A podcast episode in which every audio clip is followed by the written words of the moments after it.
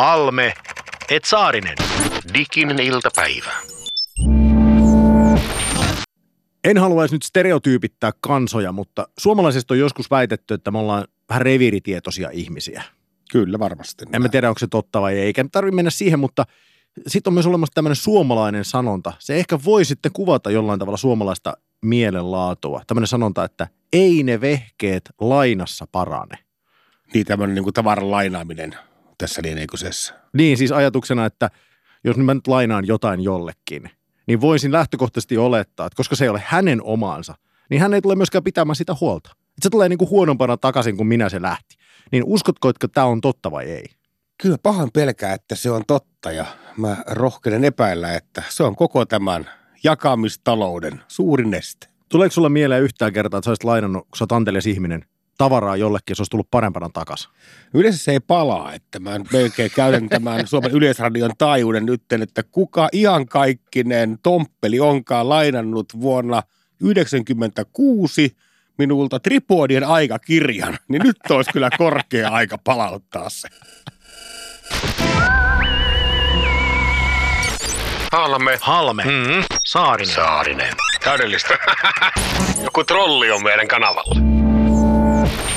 Diginen iltapäivä. Diginen iltapäivä. Yritetään tänään olla edes vähän viisaampia. Yle puheessa Diginen iltapäivä, Tomi Saarinen ja Jani Halme täällä ja tänään puhumme Digisessä iltapäivässä henkilöistä, jotka ovat 49 ja 56 ikävuoden välillä. Ja tässä kyseisessä ohjelmasarjassa, jota kuuntelet, niin tosiaan tänä keväänä ihmisen öh, kehitys on jaettu tämmöisiin seitsemän vuoden sykleihin. Perusteita voidaan hakea vaikka mistä vaan, vaikka Rudolf Steinerilta, joka on ollut sitä mieltä, että seitsemän vuotta on, on sellainen ikä, jonka, jonka aikana ihminen, tai aina kun seitsemän vuotta tulee täyteen, niin ihminen harppaa uudelle kehitysuralle ja johtuu myös siitä, että jaksojen määrä on sellainen, että on kä- kätevä tapa ja näin voidaan perätä ihmisen elämä läpi. Mutta siis nyt kun ollaan tultu tähän 49-56-vuotiaisiin, niin me puhumme omistamisesta, niin kuin ehkä tuosta alusta voi jo päätellä, ja ei ne vehkeet lainassa parane, on siis yksi tällainen sanonta, jota on käytetty. Mulla Jani on kerran käynyt silleen, että oikeasti se asia, minkä mä lainasin, se tuli parempana takas, kun mä olin sen lainannut. Oho, mitä sä oot lainannut? Mä lainasin yhdelle ystävälle lumilautaa, kun hän lähti Lappiin. Ja suoraan sanottuna en odottanut, että näen sitä enää koskaan yhtenä kappaleena. Se oli, se oli lähtöoletus. Ymmärrän täysin hyvin. Ja sitten kun se tuli se lumilauta takaisin, niin siinä ei ollut mitään tästä lumilautapussia, kun mä sen lainasin. Niin tämä kaveri oli ostanut siihen lumilautapussin lähtiessään matkalle, jotta se mun lauta pysyisi mahdollisimman hyvässä kunnossa. Ja kun hän palautti sen lumilaudan takaisin, niin hän antoi minulle myös sen lumilautapussin. Oho, tämä on kyllä hyvin harvinainen hetki sharing economy of trust-ajattelua. Joo. Ja noin kaukaa vielä. Kyllä, tämä lisäsi mun uskoa ihmiskuntaan syvästi, joten kiitos paljon Sami. Muistan edelleen 20 vuoden jälkeen tämän. Mun suosikki jakamistalous kunta on Kaustinen tuolla pohjoisemmalla Pohjanmaalla, missä pidetään vuosittain tämä kansanmusiikkifestivaali ja siihen liittyvä näppärileiri, jossa sadat lapset kokoontuvat viuluineen ja muiden kansanmusiikkikamusoittimineen sinne yhdessä veivaamaan. Niin hauskaa, että nyt nämä Airbnbit ja puhutaan Uberisaatiosta ja Hollannissa on 150 aktiivista jakamistalouden alustaa ja yritystä, niin tapasin Rouan Kaustisella viime vuonna, joka on 33 vuotta putkeen nyt majoittanut festivaalivieraita omaan kotiinsa, piharakennukseen, jossa on sitten pieni keittiö ja oma vessa ja niin edelleen. Ja nyt hän majoittaa myös näitä näppärileirin vieraita. Ja että Kaustisella on tehty tätä sharing economia jo kauan kauan ennen kuin Piilaaksossa oli vielä löydetty yhtään piitä. Tästä puhumme tänään lisää digisessä iltapäivässä ja syy miksi puhumme tästä aiheesta, eli käytännössä omistamisesta ja omistamisen muutoksesta, niin se johtuu aika yksinkertaisesti siitä, että tämän ikäiset ihmiset on niitä ihmisiä, jolla on massia jo hyvä määrä ja usein jopa ongelma, että mitä sillä tekisi. Kyllä massikeisarit ja keisarinnat löytyy tästä, eli noin viisikymppisistä ja onko se niin, että suomalaiset osakesijoittajien keski-ikä on, onko se 56 vuotta, eli siellä meillä on myös sitten ollut niin paljon aikaa ja varaa, että on ollut sitä hynttyä mahdollista torpata myös sitten osakkeisiin, joka on muuten hauska juttu, että eikö se ole tämmöisen niin kuin joukkorahoittamisen ikään kuin ensimmäinen muoto. Että nyt on Kickstarter ja Indiegogouta, missä me sijoitamme ennakkoon rahaa, jotta me saamme jonkun tuotteen tai tuommepa kulttuurillisesti tuemme kamaa. Että mä itsehän sijoitin uuni.net-nimiseen pizzauuniin jo kolme vuotta sitten ja sain ensimmäisten joukossa sitten erinomaisen suomalaiskeksinnön 200 euroa halvemmalla kuin mikä oli sitten tämän tuotteen lopullinen hinta. Siis sulla on se pizza Mulla on pizzauni, Toim, Toimiiko? Käytätkö sitä vielä? Aivan fantastisesti. Niin kuin näet mun keskivartalosta, niin on nimittäin margariittaa parikkalassa paisteltu ja tänä kesänä vasta paistellaankin. Eli sä oot sitä, sitä mieltä, että tämä investointi kannatti. Se oli järkevä investointi. Kyllä, mutta vastaavasti mä oon myös tehnyt näissä joukkorahoituspalveluissa, nyt en puhuisi osakkeesta, vaan tämmöisistä nimenomaan uuden ajan digitaalisista palveluista, joihin äsken viittasinkin, niin olen myös tehnyt tosi monta ohilyöntiä. Että muun muassa suomalainen Haikara – niminen firma käytännössä huijasi minua. Eli mä ostin sieltä ennakkoon tämmöisen, se lupaus oli tämmöinen ohut näyttävä design-älykello. Kun musta noi suunnot ja polarit ja Apple Watchit tekee semmoista niin kuin rumaa, valtavan näköistä klönttiä tuohon ranteeseen. Mä en halua huutaa kaikille, että huomatkaa, minä olen keski-ikäinen ihminen, joka mittaa sykettään ja kertoo GPS-llä lenkkisijaintia. Mä halusin nyt olla niin kuin, vähän niin kuin tyynempi kaveri. Ja sijoitin tähän aikaraan – sain laitteen aivan läpimätää romukappale, joka ei kyllä ikinä toimi ja siinä tuli ohilyönti, mutta tämmöistä se on kuule, kun yrittää vielä keski-ikäisenä olla varhainen omaksuja. Ikinen iltapäivä. Mielenkiintoista on myös nähdä, että edelleen nämä joukkorahoituspalvelut, nehän myy tavaraa. Okei, jos jonkin verran on, että se on vaikka joku teatteriesitys, sä hankit sinne lipun ensi ja tuet tavallaan ennakkorahoituksella sitä tuotetta.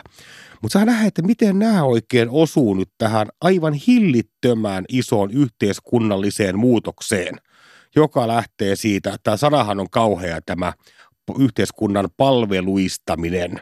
Eli se, että ei halutakaan omistaa tavaraa ja se on vähän jopa noloa omistaa jotain. Ja mä nyt tota, kerron tässä kaikille kuulijoille, että Tomi Saarinen on yksi Suomen tyylikkäimpiä kellon omistajia. Sä oot pannut kelloihin vähäisistä rahoistasi oikeastaan enemmän kuin olisi ollut varaakaan, niin voisitko nähdä tämmöisen tilanteen, että sun kellot olisi jollakin toisella lainassa ja vastaavasti sä voisit taas sitten lainata muiden ihmisten kelloja. Voisiko olla tämmöinen kellot as a service-palvelu? Kyllä voisi, ja sellaisia palveluita onkin maailmalla.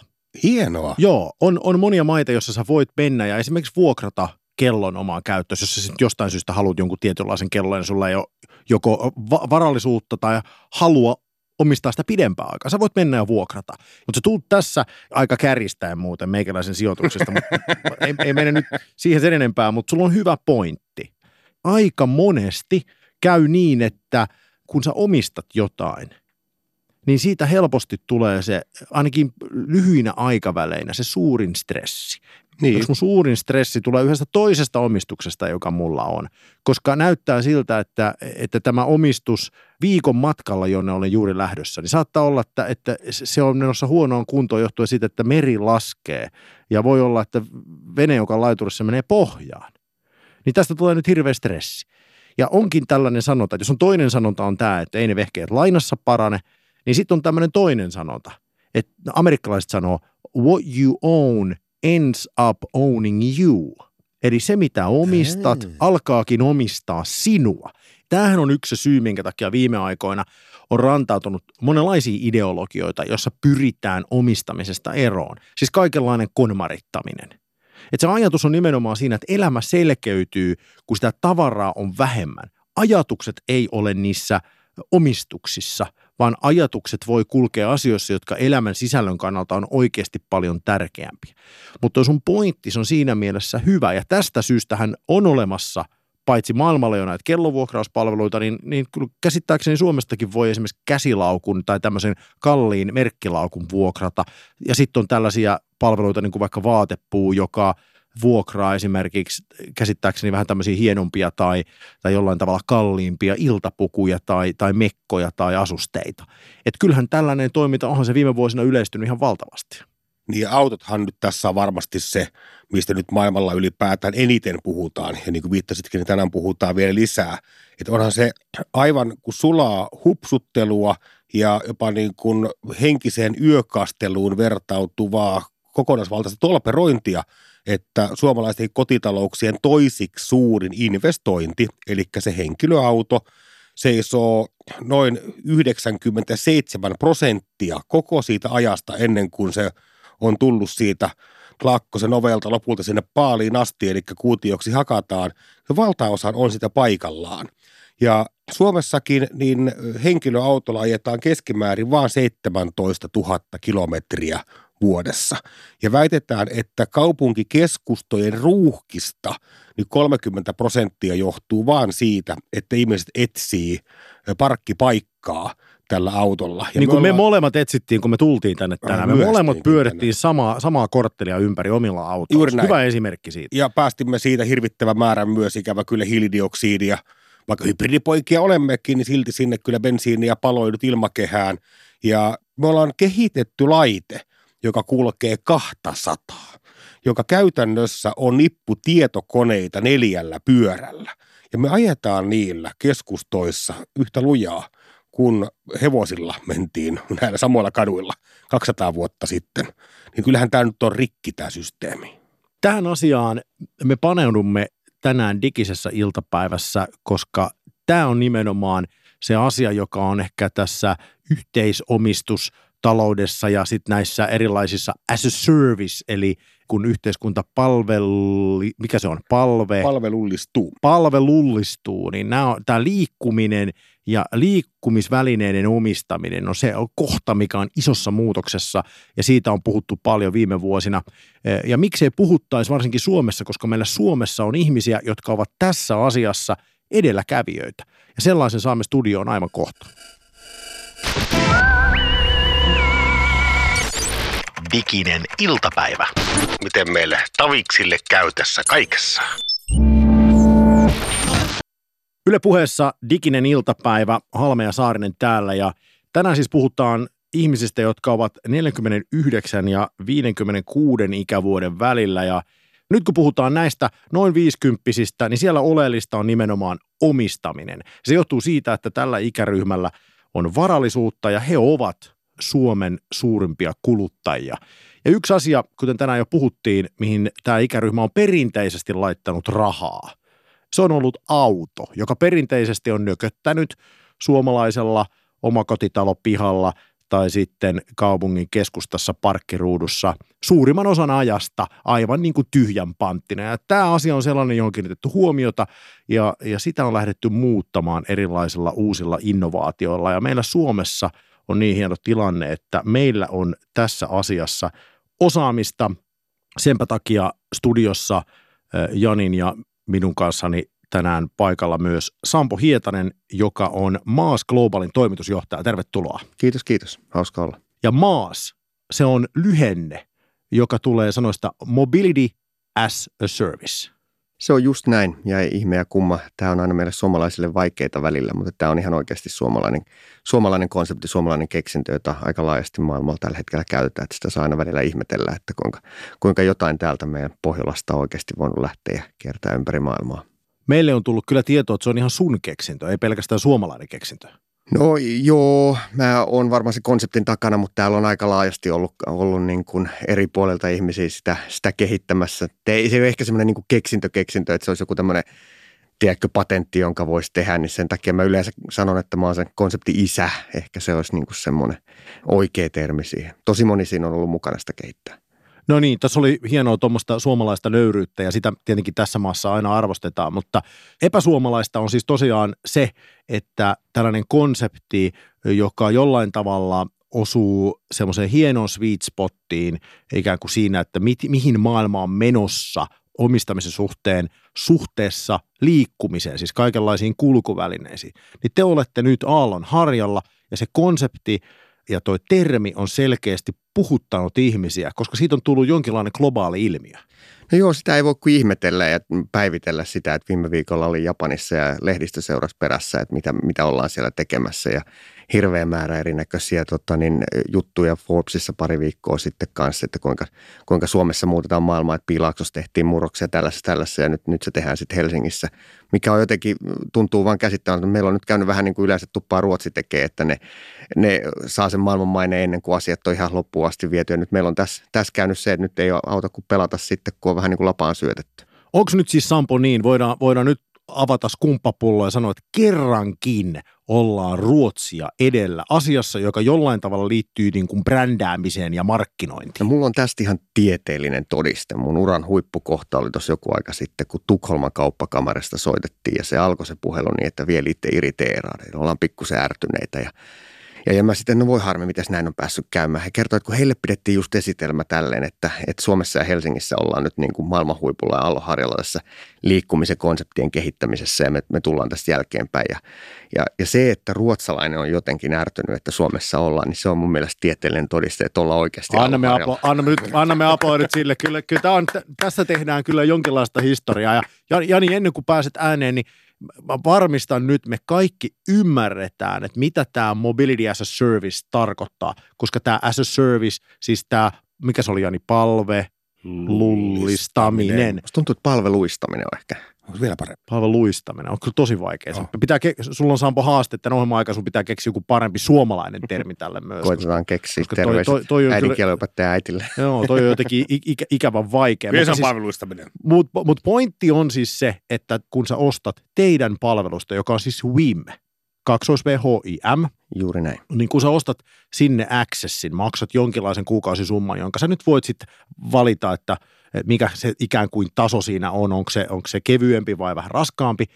niin sillä sä voit päättää, että minkälaisia palveluita sä saat, mutta siis sun ei tarvitse omistaa enää mitään. Eli käytännössä halvimmillaankin, niin sä saat esimerkiksi takseihin halvemman accessin, sä saat joukkoliikennevälineisiin liput – ja, ja muita palveluita. Ja sitten ihan kalliimmassa päässä, jos otat, eikö 500 nyt on tällä Joo. hetkellä se kallein paketti kuukaudessa, niin silloinhan sä saat jo käyttää niin kuin auto, yhteiskäyttöautoja, vuokra-autoja, takseja tiettyyn rajaasti ilmaiseksi.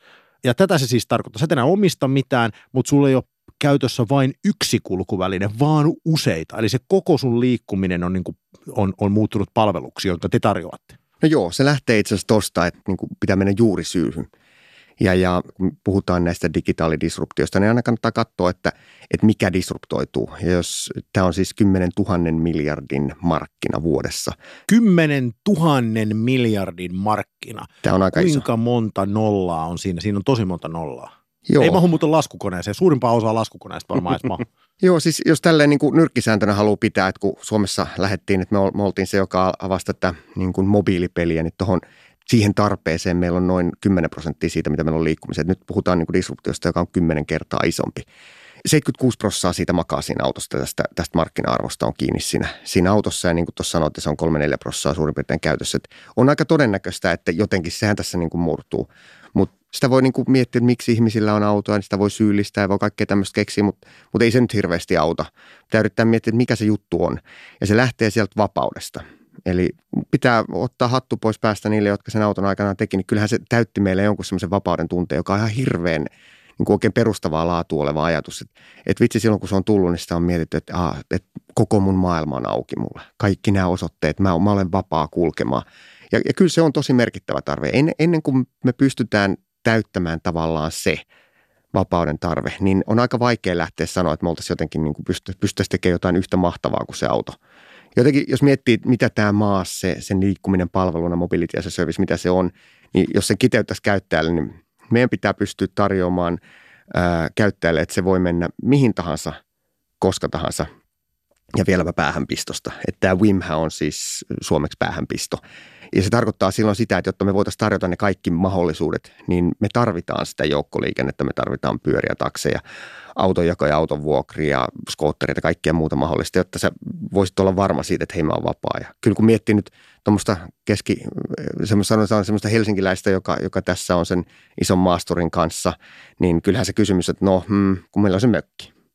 Sinne mökille mennään keskimäärin muuten viisi kertaa vuodessa, mutta mä ymmärrän sen ajatelkaa Tokiossa itse asiassa, jossa sulla pitää, sulla pitää olla ostettuna parkkipaikka, että saat ostaa auton ja se ei ole muuten halpaa se parkkipaikka siellä. niistä autoista yli puolet niitä käytetään vähemmän kuin kerran viikossa. Mutta tähänkin voitaisiin päivitellä ja naureskella, mutta niin, niin tärkeä se vapaus meille on. Ja, ja siihen meidän on pakko vaan pystyä vastaan. Mutta kyllä teillä aikamoinen urakka on tässä vallankumouksessa tehtävänä, koska Suomihan liikkuu henkilöautoilla. Eli 70 prosenttia meidän kaikista henkilöliikenteestä tapahtuu ö, autoilla. Meillä on melkein kolme miljoonaa autoa Suomessa liikkeellä ja omistaminen varsinkin tälle ikäluokalle, mitä tänään puhutaan, niin on, on selvästikin tärkeää ja on symboli siellä ja – Viime vaaleissahan keväällä nähtiin muun muassa kokoomukselta tämmöistä olkinukkekampanjaa, että autot kuuluu teille. Ikään kuin joku olisi nyt viemässä ihmisten autoa. Onko tässä maassissa ja teillä Vimillä, niin onko sitten suurin este meidän kuluttajien jääräpäisyys ja kyvyttömyys muuttaa omaa käyttäytymistämme? Niin sitä luulisi.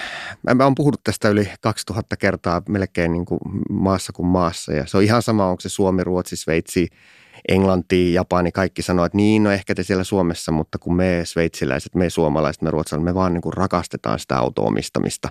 Tämä on jotenkin vähän pureutunut meille ja yleensä aina se, joka sen sanoo kokkareilla puheen jälkeen, niin se on semmoinen päälle 50 mies ja lähes aina siihen tulee viereen semmoinen alle 30, joka sanoo, että mä en tunnista tosta yhtään itseäni.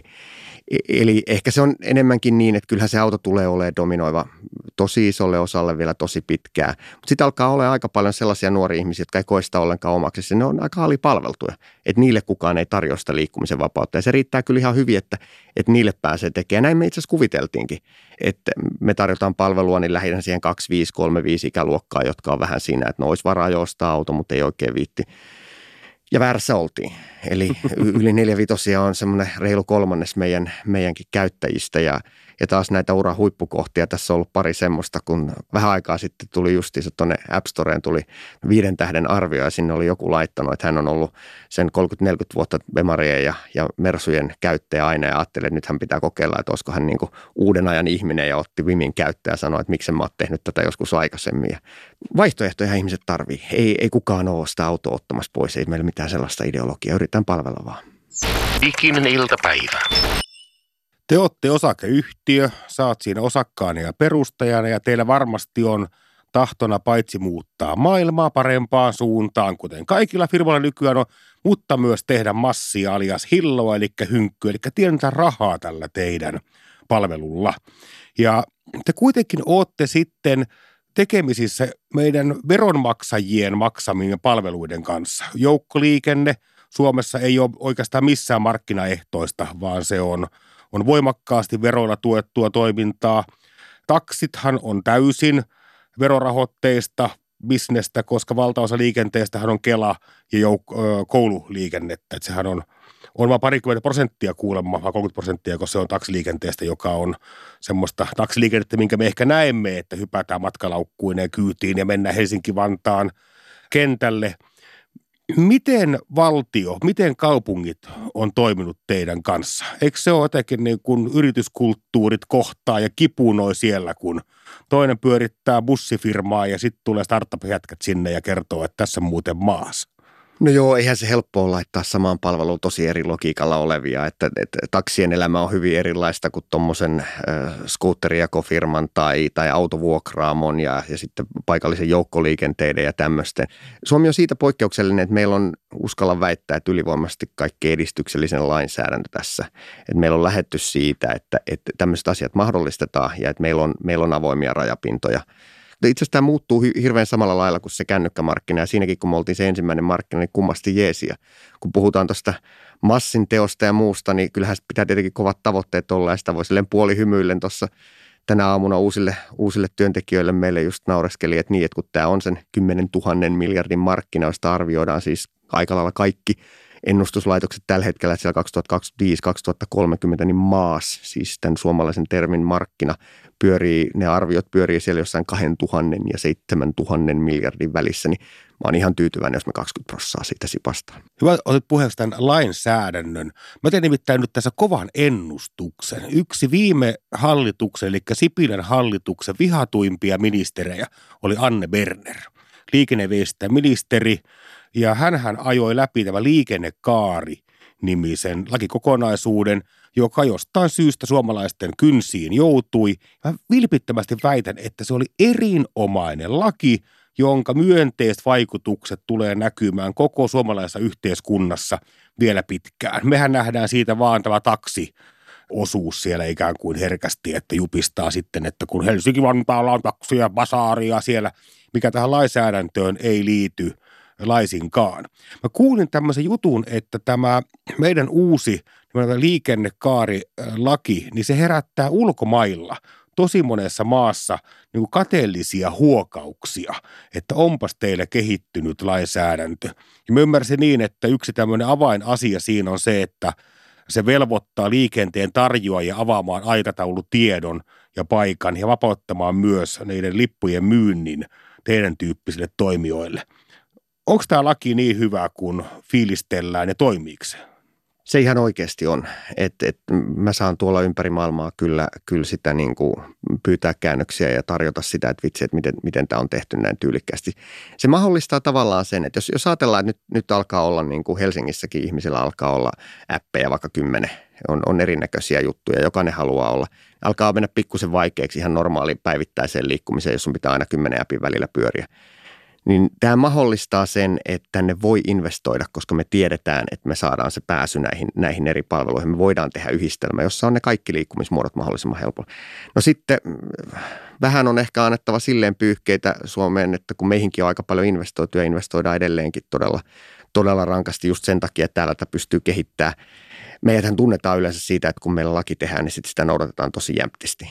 Ja, ja nyt kun tämä on ollut tuossa 2018 alussa voimassa ja sitten lopulta osiltaan nyt 2019, niin siihen nähen niitä rajapintoja on vielä pikkusen vähän. Että kyllä vähän alkaa olla havaittavissa, kun mä nyt tästä lähden huomenna Australiaan puhumaan ja just nimenomaan ne haluaa kuulla, että miten sellainen vaikutukset, niin pakko on kyse ruveta myöntää, että ei ole se toimeenpano ollut vielä ihan niin hirveän vauhikasta kuin se olisi voinut. Kyllä Eli... nythän toi on terhistäytynyt tämä Traficom siinä, että on, on ruvennut vähän – vähän niin kuin heiluttelemaan, että olisiko niitä kohta puoliin niin kuin lakia noudatetaankin. Eli meidän valtion viranomaiset eivät noudata eduskunnan säätämää lakia. Ei ainakaan hirveän vauhikkaasti. Tämä, tämä on todettava, että ei niitä, ei niitä lainmukaisia rajapintoja kyllä ei ole tarjolla juurikaan. Kerro meille, mitä tarkoittaa rajapinta tässä tapauksessa? No rajapinta on just tätä, mitä sanoit, se, että me voidaan tehdä, että kun meidän hommahan on pistää kaikki nämä, niin kuin on se sitten junat, bussit, taksit, autot, pyörät, mitkä ikinä, niin laittaa silleen simppelisti, että koko Suomessa, sehän se meidän unelma on, että sulla on koko Suomen, tuossa on kuukaustilas ja ihan, ihan kaikki on, on siinä. Niin rajapinta on se, että me voidaan nähdä, mitä siellä on, ja sitten toiseksi se, että me voidaan ostaa niitä. Eli että sen ihmisen ei tarvitse hyppiä ostamaan ja pyörittämään erikseen. Se tarvii tämmöisen digitaalisen rajapinnan. Se ei ole, ei ole mitään rakettitiedettä, mutta se on semmoinen, mikä pitää, jotta me voidaan toimia, niin se pitää olla olemassa. Ja kaupungilla olen kuullut juttuja – että nimenomaan Helsingin seudun liikennelaitos HSL on jotenkin ollut erikoisen nihkeä kumppani, eivätkä muun muassa suostu tukkuhinnoittelemaan isoja lippumääriä. Olenko istunut koronassa väärässä pöydässä vai onko tämä No äh, sanotaanko, että joo, kyllä siinä on ollut omaa, omaa vääntämistä ja mä, mä ymmärrän sen, että ei välttämättä, kun se on veronmaksajan rahoilla, niin ei, ei tukkuhintoja tarvitse, mutta tietenkin se, että kun myydään, jos tämä samanen HSL, jos se myy – myy lippuja, niin siitähän on kuluja siitä omasta appista ja luottokorteista ja muiston kustannuksia, niin se, että jos meille, meille myydään tasan samalla hinnalla kuin loppukäyttäjä, niin sehän on käytännössä silloin niin kuin enemmän se hinta, koska me joudutaan sitten maksamaan ne, ne samat luottokorttimaksut ja kaikki muut, mitä siihen tulee siihen myynnin kustannuksiin, että et sitä, sen kanssa on pikkusen vaikea toimia. Onneksi muut kaupungit, niin kuin Turku ja Oulu ja itse asiassa tuolla maailmalla aika yleisesti, niin siellä tämän kanssa ollaan jo ollaan silleen pidemmällä. Mä oon kovin luottavainen, että eiköhän se, eiköhän se sieltä tämäkin homma tule. Mutta siis käytännössä se, mitä te velotatte, tämä koko halvin mahdollinen palvelu, joka sisältää tämän Helsingin kaupungin liikenteen kuukausilipun, niin se ei ole juuri yhtään sen kalliimpi kuin että ostaisi sen kuukausilipun suoraan. Ei, ja tämähän on kylillä ja kuilla ja siellä koronan pöydässä herättänyt keskustelua, että miten voi olla mahdollista, että, että tällainen suomalainen palvelu tarjoaa sen Helsingin kaupungin liikenteen bussin ja sitten kaikki nämä muut kikkulat siihen päälle lähes samaan hintaan kuin maksaisi pelkkä se kuukausikortti. Miten se on mahdollista, Sampa? No tähän asti se, me on ihan puhtaasti subventoitu sitä, että haluttu, haluttu hakea asiakkuuksia. Se, se, miksi me on pidetty sitä itse asiassa alempana, on se, että oikeastaan niin kuin näihin päiviin asti, niin me on se, se kuukausilippu jouduttu tekemään silleen, että se meidän käyttäjä joutuu joka kerta se aktivoimaan. Ja se ei ole se, ei ole niin kuin se käyttökokemus, mitä ihmisille kuuluu, niin me on todettu, että se on ehkä sitten parempi antaa, antaa vähän rahallista arvoa. Nyt sitten, kun meilläkin on olemassa se kuukausilippu, että sitä ei tarvitse koko aika aktivoida tavallaan se ärsytys siitä poistuu, niin nyt se hinta on sitten aika lailla sama. Ei se meidän iso tavoite ei ole tehdä jotenkin niin kuin provikkaa sillä joukkoliikenteellä. Se on oikeastaan se pohja siihen vapauden tunteeseen ja enemmän ja enemmän tullaan hakemaan myös sellaisia palveluita, missä, tai sellaisia paketteja, nyt kun me on täällä vähän harjoiteltu, missä se, se hinta, mitä maksat, perustuu siihen palvelutasoon.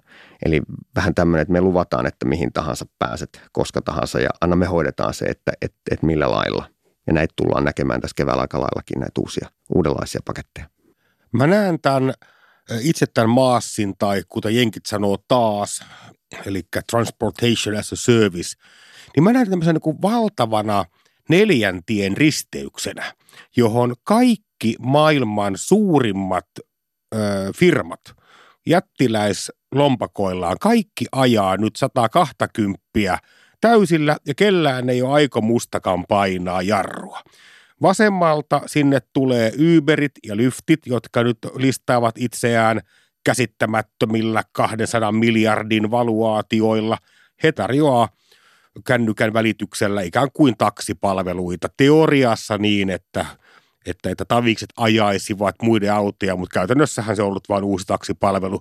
Sitten tulee vaikkapa nämä Share Now, eli entinen Drive Now, mikä Helsingissäkin on, joka on – Suomessa OPn pyörittämä Daimlerin ja BMWn, eli pahimmat kilpailijat on onnistunut pääsemään samaan pöytään. Ne on miljardi laittavat tänä keväänä lisää rahaa tähän jo kymmenen vuotta pyörineeseen juttuun. Sitten tuolla on kaiken näköisiä pöydiä ja laimia ja tieriä ja voita, eli näitä sähköpotkulautoja ja nikin hillittömillä fundingilla. Ja sitten sinne tulee suomalainen Maas Global.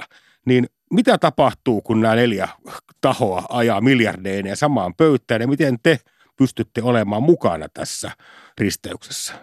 No ehkä se, mikä meidät erottaa tuosta on se, että, että meillä ei ole sitä, sitä tavallaan sitä olemassa olevaa liikennebisnestä. Että me voidaan yhdistää kaikki nämä Miettii vaikka nyt otetaan Helsinki silloin, kun mietittiin, että, no, että jos, me, jos me tarjotaan ihmisille kuukausipalvelua, niin pitää olla aika varma siitä, että ne saa niitä kyytejä. Sitten mietittiin, että no vitsi, että mitäs jos ei tukkaa takseja, pitäisikö meillä olla niin kuin muutama Wim limusiini, että sitten kun, sit kun menee huonosti, niin sitten sit me voidaan itse lähettää se, että on jotenkin varmuutta. Ja todettiin silloin, että että se hetki, kun me ruvetaan sitä tekemään, niin miksi ne taksit enää luottaisi meihin, ettei me ruvetakin kohta syömään niiden bisnestä ja tekemään tätä näin. Me ollaan aika, aika tarkkoja, me ollaan ainoa, joka on tälleen niin kuin riippumaton – niin kuin, jos miettii näin päin, että jos, jos mä oon nyt tässä Uberi ja, ja, ja saadaksesi sen, niin kuin se täyden vapauden, mitä mä haluan luvata, että, että mulla on niin kaikki, että, että voit tosissaan päästä mihin tahansa, koska tahansa, niin nehän tulee tarviin muita siihen. Ja, eli niiden pitää integroida muitakin palveluita, pitää saada se joukkoliikenne, pitää saada muita taksipalveluja, autoja, pyöriä ja kaikkea tämmöistä näin.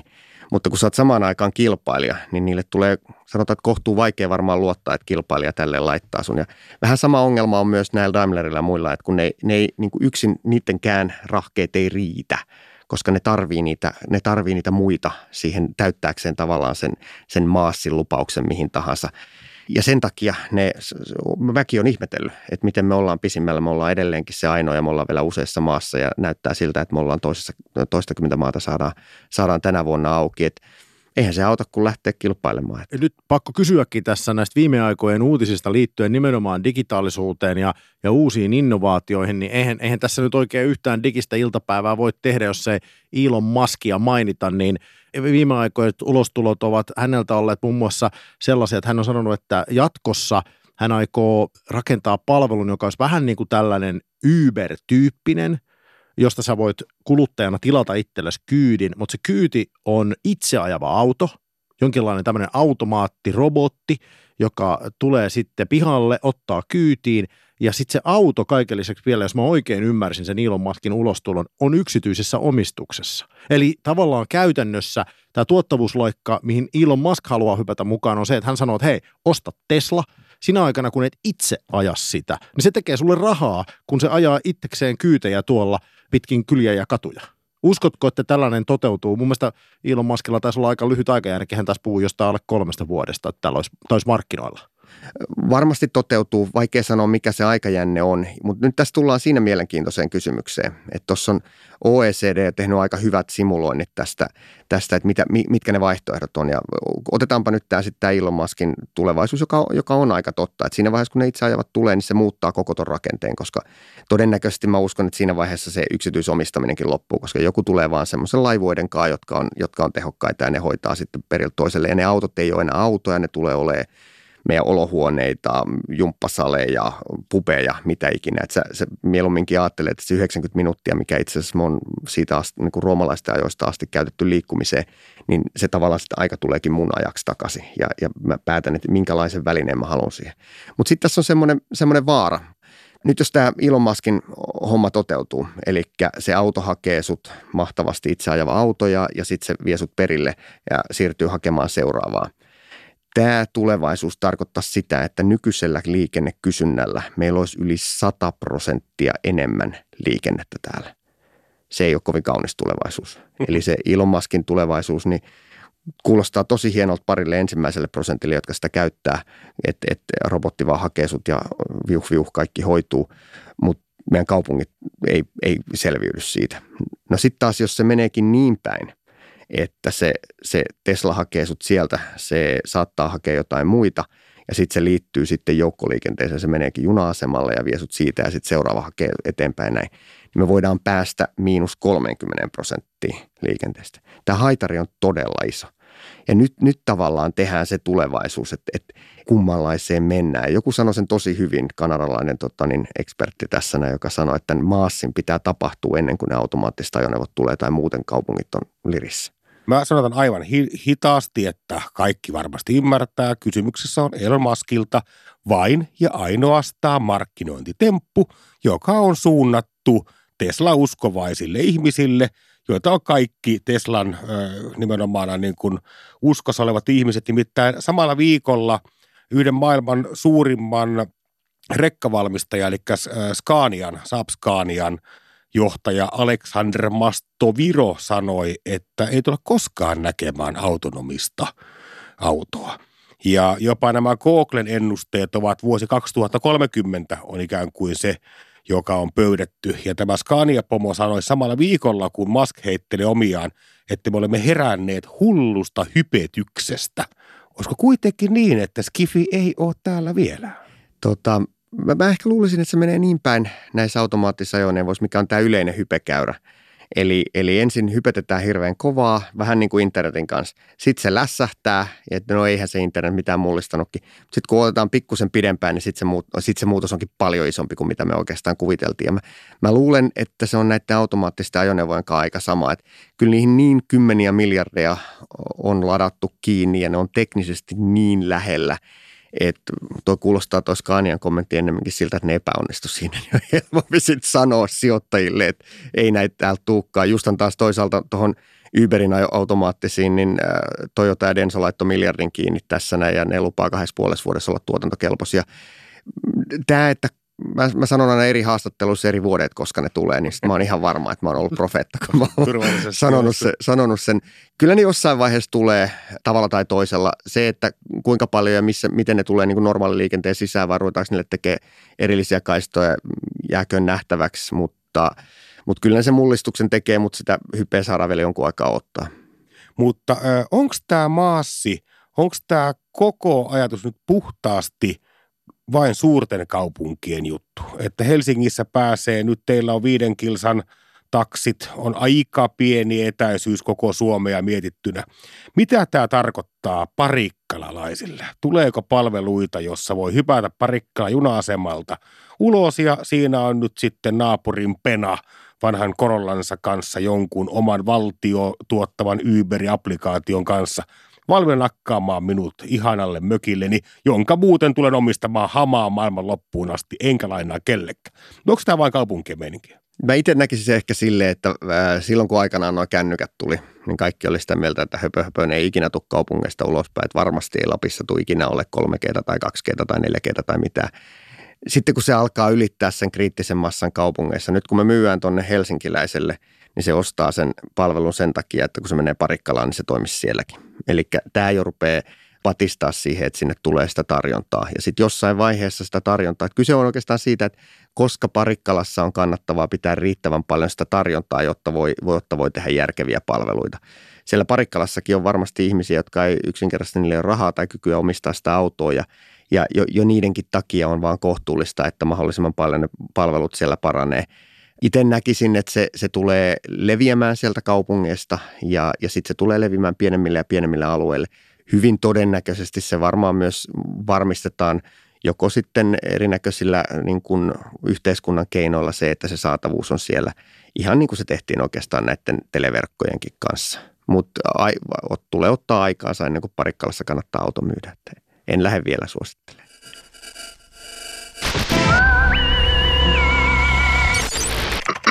Diginen iltapäivä. On tää Amerikka. Yle puheessa diginen iltapäivä ja tänään puhutaan ihmisistä, jotka ovat 49 ja 56 ikävuoden välillä ja mietitään, että miten digitaalisuus muuttaa näiden ihmisten elämää ja tässä iässä oleellista on omistaminen ja erittäin isolla prosentilla tämän ikäisistä ihmisistä tai heidän kotitalouksistaan siellä pihalla nököttää muun muassa auto tai sitten varastossa erinäköisiä muita kulkuvälineitä. Ja tänään puhutaan siitä, että mitä näille tapahtuu tulevaisuudessa ja tarviiko niitä vielä itse omistaa vai voiko ne vaan kaikki lainata jotain kuukausimaksua vastaan. Et tästä meillä on kertomassa Sampo Hietanen, joka on Maas Globalin toimitusjohtaja ja tämän kyseisen yrityksen palvelua, palvelu on muun muassa siis WIM, joka on tällainen palvelu, jota voi hyödyntää niin, että, että saa ikään kuin palveluna sen liikkumisen, eikä tarvi omistaa mitään, on taksit ja bussit ja potkulaudat ja systeemit. Mutta tässä nyt on, on, on tätä asiaa jo paljon pohdittu ja niin kuin huomaamme, niin tulevaisuus se tulee olemaan varmasti kiinnostava, mutta se, että mitä tapahtuu seuraava 3-5 vuoden välillä, niin kaikkea sitä emme pysty povaamaan, koska pelaajia on paljon ja tämä paitsi vaatii tietenkin sitä, että rajapintoja pystyy lukemaan ja itseohjautuvat autot kehittyy, niin totta kai tämä myös tarkoittaa sitä, että, että tässä isoa osa näyttelee myös erilaisten valtioiden vaikka lainsäädäntöä ja se, että miten tietyt alueet osaavat hyödyntää lainsäädännön ja, ja ihan niin kuin yhteiskunnan taholta tällaista uutta liikkumista ja, ja niitä mahdollisuuksia, joita sinne on tarjolla. Mitä sä Sampo sanoisit nyt, kun sä aika globaalisti kattelet tätä erilaista kehitystä nimenomaan liittyen näiden liikkumisvälineiden omistukseen ja ylipäätään koko liikkumisen kehitykseen, niin missä me mennään nyt niin kuin täällä Euroopassa ja, ja Suomessa? Me ollaan nyt, ja, ja sä olet ystävisi kanssa kehittänyt tämän hienon Mobility as a Service-konseptin, jota nyt muualla maailmassa lainaillaan, mutta mikä se niin kuin yleinen tilanne on? Ollaanko me edellä vai jäljessä globaalia kehitystä näiden uusien tuulien kanssa? No liikenne on kokonaisuudessaan nyt niin kuin disruptoitumassa, siis murtumassa, tapahtuu murros tässä, tässä koko hommassa ja, ja, ja se on selvästi nyt käynnissä. Euroopalla olisi kaikki pelimerkit olla nyt tässä se voittaja. Mehän on otettu Euroopassa käytännössä turpaan tässä nyt aika pitkään. Sitten tämän mobiilimurroksen jälkeen, niin kyllä ne, kyllä ne murroksen tekijät tulee tuolta vasemmalta ja oikealta, että ne on ollut ne Googlet ja Uberit ja kaikki muut, jotka on hoitanut ja nyt niitä näyttää tulevan sitten tuolta idästä enemmän, että siellä on Alibabat ja, ja vaikka mitkä tulossa Kiinassa ja sieltä tulee paljon lisää. Liikenteen osalta se murros, tämä niin kuin palveluistuminen, niin meillä olisi, meillä olisi tosissaan, meillä on hyvät verkot täällä Euroopassa. Meillä on joukkoliikenne, joka toimii tässä kuitenkin runkona, joka on selvästi parempaa kuin missään muualla. Meillä olisi kaikki tarvittava olemassa, mutta kyllä valitettavasti nyt näyttää siltä, että me Euroopasta taas istutaan kättämme päällä ja kattellaan. Anna, anna tuosta joku esimerkki. Mitä se käytännössä siis tarkoittaa, että me täällä Euroopassa istuskellaan käsien päällä? No me pohdiskellaan nyt vaikka tämän maassin suhteen, että kuka saa tätä tehdä, kenen pitäisi mennä, auotaanko me nyt niitä rajapintoja vai eikö auota, millä lailla tämän pitäisi mennä. Me niin kuin ylispekuloidaan sillä välin, kun toiset on jo pitkälti tekemässä ja sitten se tarkoittaa silloin sitä, että kun me täällä spekuloidaan ja funtsitaan, että mitä pitäisi suojata – niin ne alkuvaiheen tärkeimmät osat, eli ne investointirahat, niin ne menee sitten tonne, tonne niin kuin Pohjois-Amerikkaan ja ne menee sinne Aasiaan. Ja siellä ehditään sitten tehdä ja ne ehtii tehdä niin paljon valmiimmaksi, sitten ruvetaan tulee ja sitten ruvetaan valtaa Eurooppaa, kun se voisi tehdä toisinkin päin, me voitaisiin nyt tehdä. Eli jos antaisit vinkin Suomelle ja Euroopalle, niin mikä se vinkki oli suhteessa tähän? Muuta kuin, että laitetaan propellihattu päähän nyt ei, ei tarvii edes kovin kummosia juttuja. Tämä ei tarvii mitään hirveitä rahoituspumpseja tai mitään valtion tämmöisiä. Näin. Nyt ei tarvitsisi, leikitellään ajatuksella, että tuolla olisi rajapinnat silleen, että, että kaikki nämä, nämä niin kuin onnettomat tekkarit, jotka nyt tällä hetkellä tekee pelejä, niin niillä olisikin rajapinnat auki silleen, että koko Euroopan vaikka joukkoliikenne ja kaikki taksit olisi helposti käytettävissä. Niin sen sijaan, että ne, ne mietiskelee niitä pelejä, niin ne ehkä tekisi tänne liikkumiseen erinäköisiä aivan mahtavia palveluita. Että me tavallaan annettaisiin, se olisi niin kuin se alusta, minkä päälle näitä markkinoita pystyy kehittämään. Ja sitä kautta Euroopasta voisi tulla se esimerkkimarkkina. Ja se, missä se esimerkkimarkkina yleensä on, niin sieltä myös tulee yleensä ne parhaimmat firmat, koska niihin investoidaan. Ei olisi vaikeaa. Tänään ollaan siis puhuttu omistamisesta, sen muutoksesta ja nyt Sampon kanssa puhuttu paljon siitä, että millä tavalla omistaminen ja se muutos liittyy nimenomaan liikkumiseen. Sampo, yksi tosi tärkeä kysymys kysymättä. Sä itse olet tällaisten asioiden puolella, missä liikkuminen on palvelua ja omistaa ei enää tarvitse, mutta onko sulla itselläsi auto? Mulla on auto käytössä aina silloin, kun tarviin. Eli mulla on neljä lasta ja sitä tarvii aina silloin tällöin käyttää. Meillä joskus on auto, joskus ei ole auto, mutta silloin kun yleensä ollaan, niin todettiin, että me kyllä silloin kun ollaan kaupungissa, niin pieni auto riittää, mutta me käytetään Wimiä silleen, että sitten jos me pitää lähteä landelle tai muuten me käydään vaihtaa isompi auto tai kun me jätetään sitten lentokentälle se auto, kun mennään leville ja napataan auto sitten levillä, Mutta omistat se itse auton? En. Et omista autoa. Onko sulla koskaan ollut autoa? On, on, on. Eli sä oot, sä oot tavallaan yksi näistä auton luopujista, jotka ei enää sitten koe sitä tarpeelliseksi ja siinä mielessä e- elät kuten saarnaat. No tavallaan, niin kuin sanoin, kyllä meillä auto on aika usein käytössä. Se, se mutta ei sitä omista ole tarvinnut pitkään aikaa, joo. Siitä tämä oikeastaan lähti, kun mä kattelin sitä siinä meidänkin omakotitalon pihalla, että mitä toi tuossa tekee ja mitä mulle pitäisi luvata, että mä uskaltaisin lähteä pimeeseen ja luopua siitä sen omistamisesta.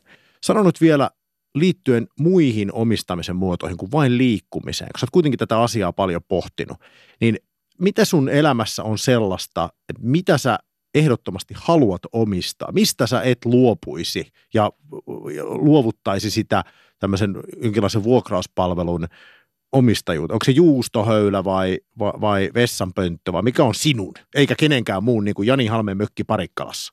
Tämä on jännä kysymys, koska kyllähän kaikki tuntuu palveluista. Joku vuosi sitten oli vielä, että kyllä mun CD-kokoelma, niin se vaan sieltä lompsahti pois. Tällä hetkellä se varmaan on se jotenkin, mä oon kuitenkin jo siellä 40 plus ikäluokassa, että se, se oman kodin, sen talon omistaminen, se on jotenkin iskostunut niin, että tuntuisi vaikealta, ettenkö muka sitä omistaisi. Ja, ja mä luulen, että se on varmaan se, se missä, mihin jumittaa eniten kiinni kaikkinensa. Se poistuu ehkä viimeisenä, vaikka kyllähän sekin näyttää, että vuokraaminen koko aika kasvaa.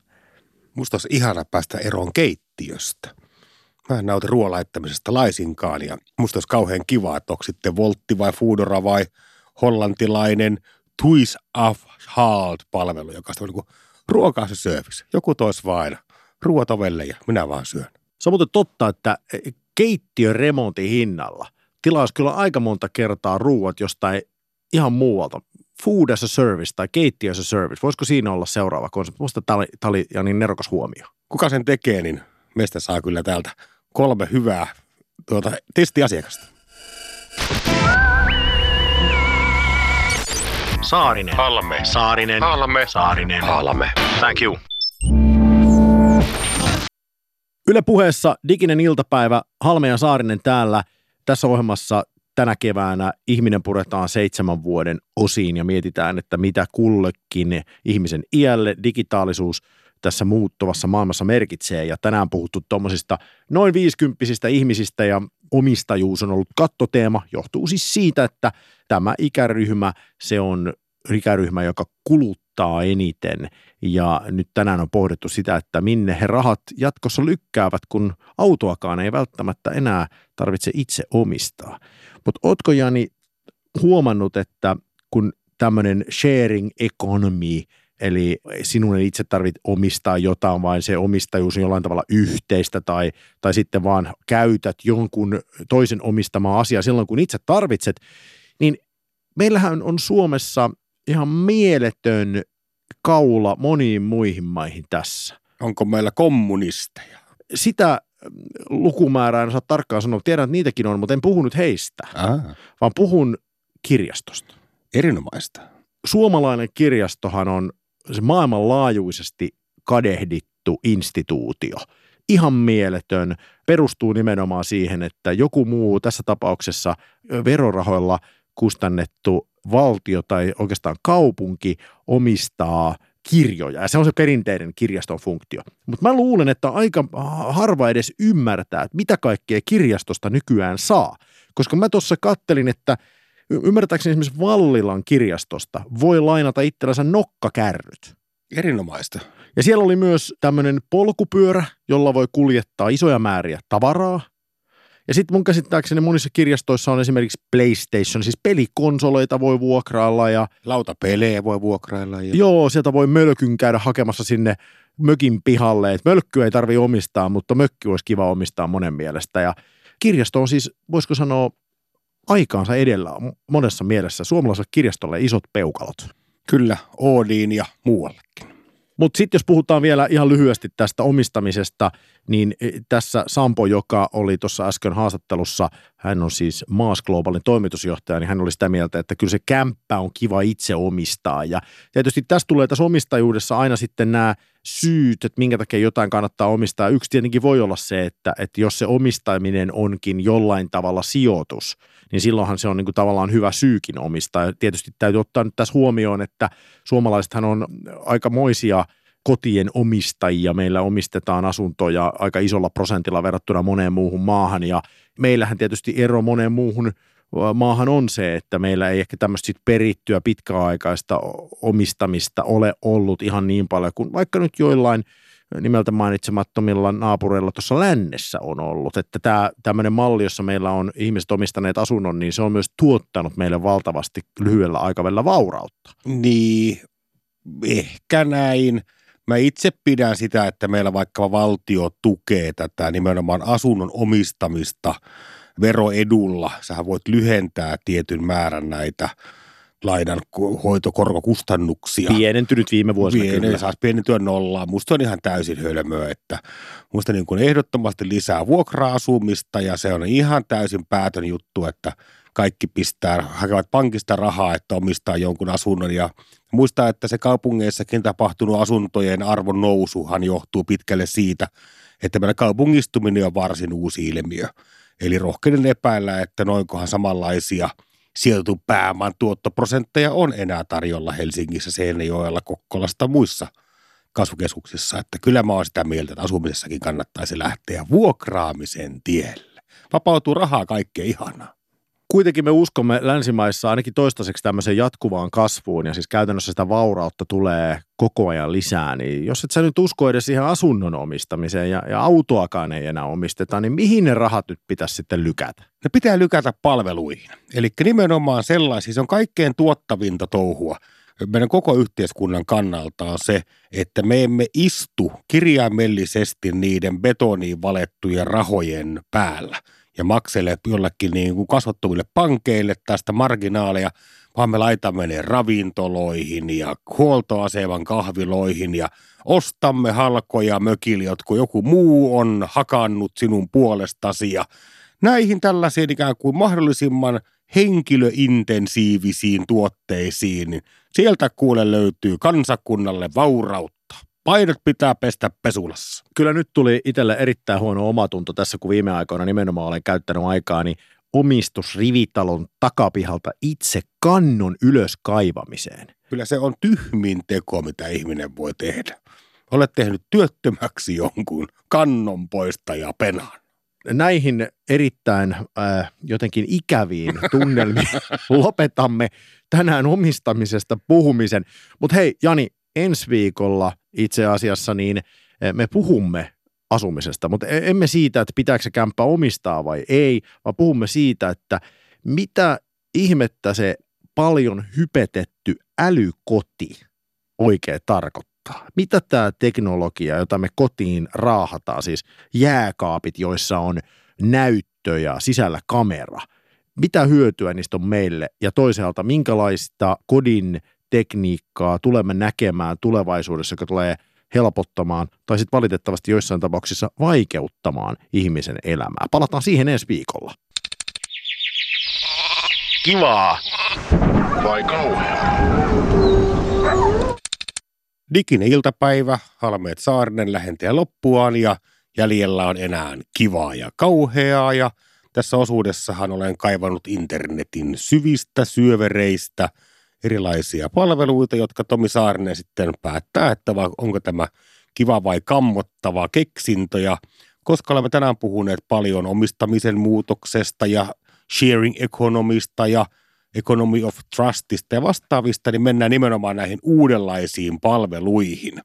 Ensimmäisenä kiva ja kauheassa on Camping My Garden. Ja tämä on tämmöinen sovellus, jossa ideana on se, että jos sulla on puutarha – sinä voit antaa muiden ihmisten telttailla tässä puutarhassasi ja vastaavasti, jos sinua kiinnostaa telttailla jonkun muun ihmisen puutarhassa, niin voit sitten asiakkaana mennä tähän Camping in my Garden applikaatioon ja katsoa, että missä olisi pikkuinen takapihaa, minne teltan laittaa. Tomi Saarinen, onko tämä sovellus kivaa vai kauheaa? Ensimmäisenä tuli tietenkin mieleen jokamiehen oikeudet. Ja Suomessahan siis aika laajasti kyllä saa teltan pystyttää ja niitä alueita, jonne telta voi laittaa pydeen, niin niitä on aika paljon tässä meidän maassa, mikä on tosi tosi hieno juttu.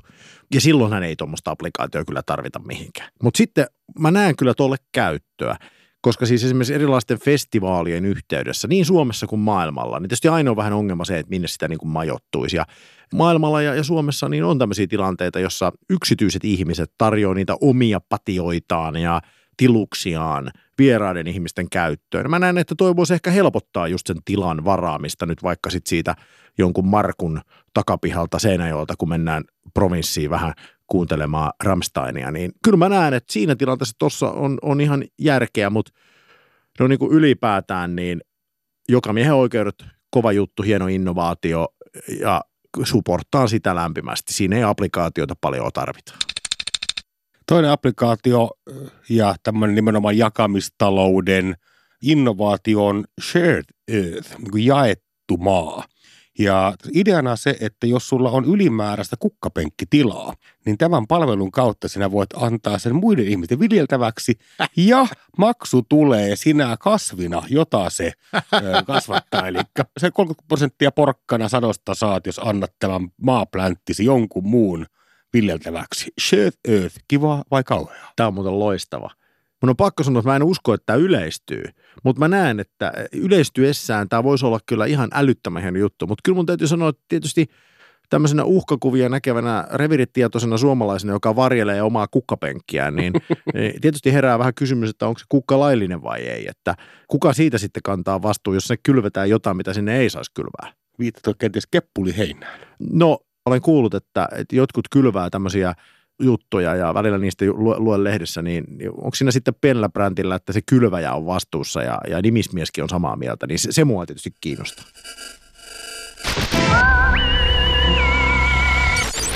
Diginen iltapäivä. Diginen iltapäivä. Yritetään tänään olla edes vähän viisaampia.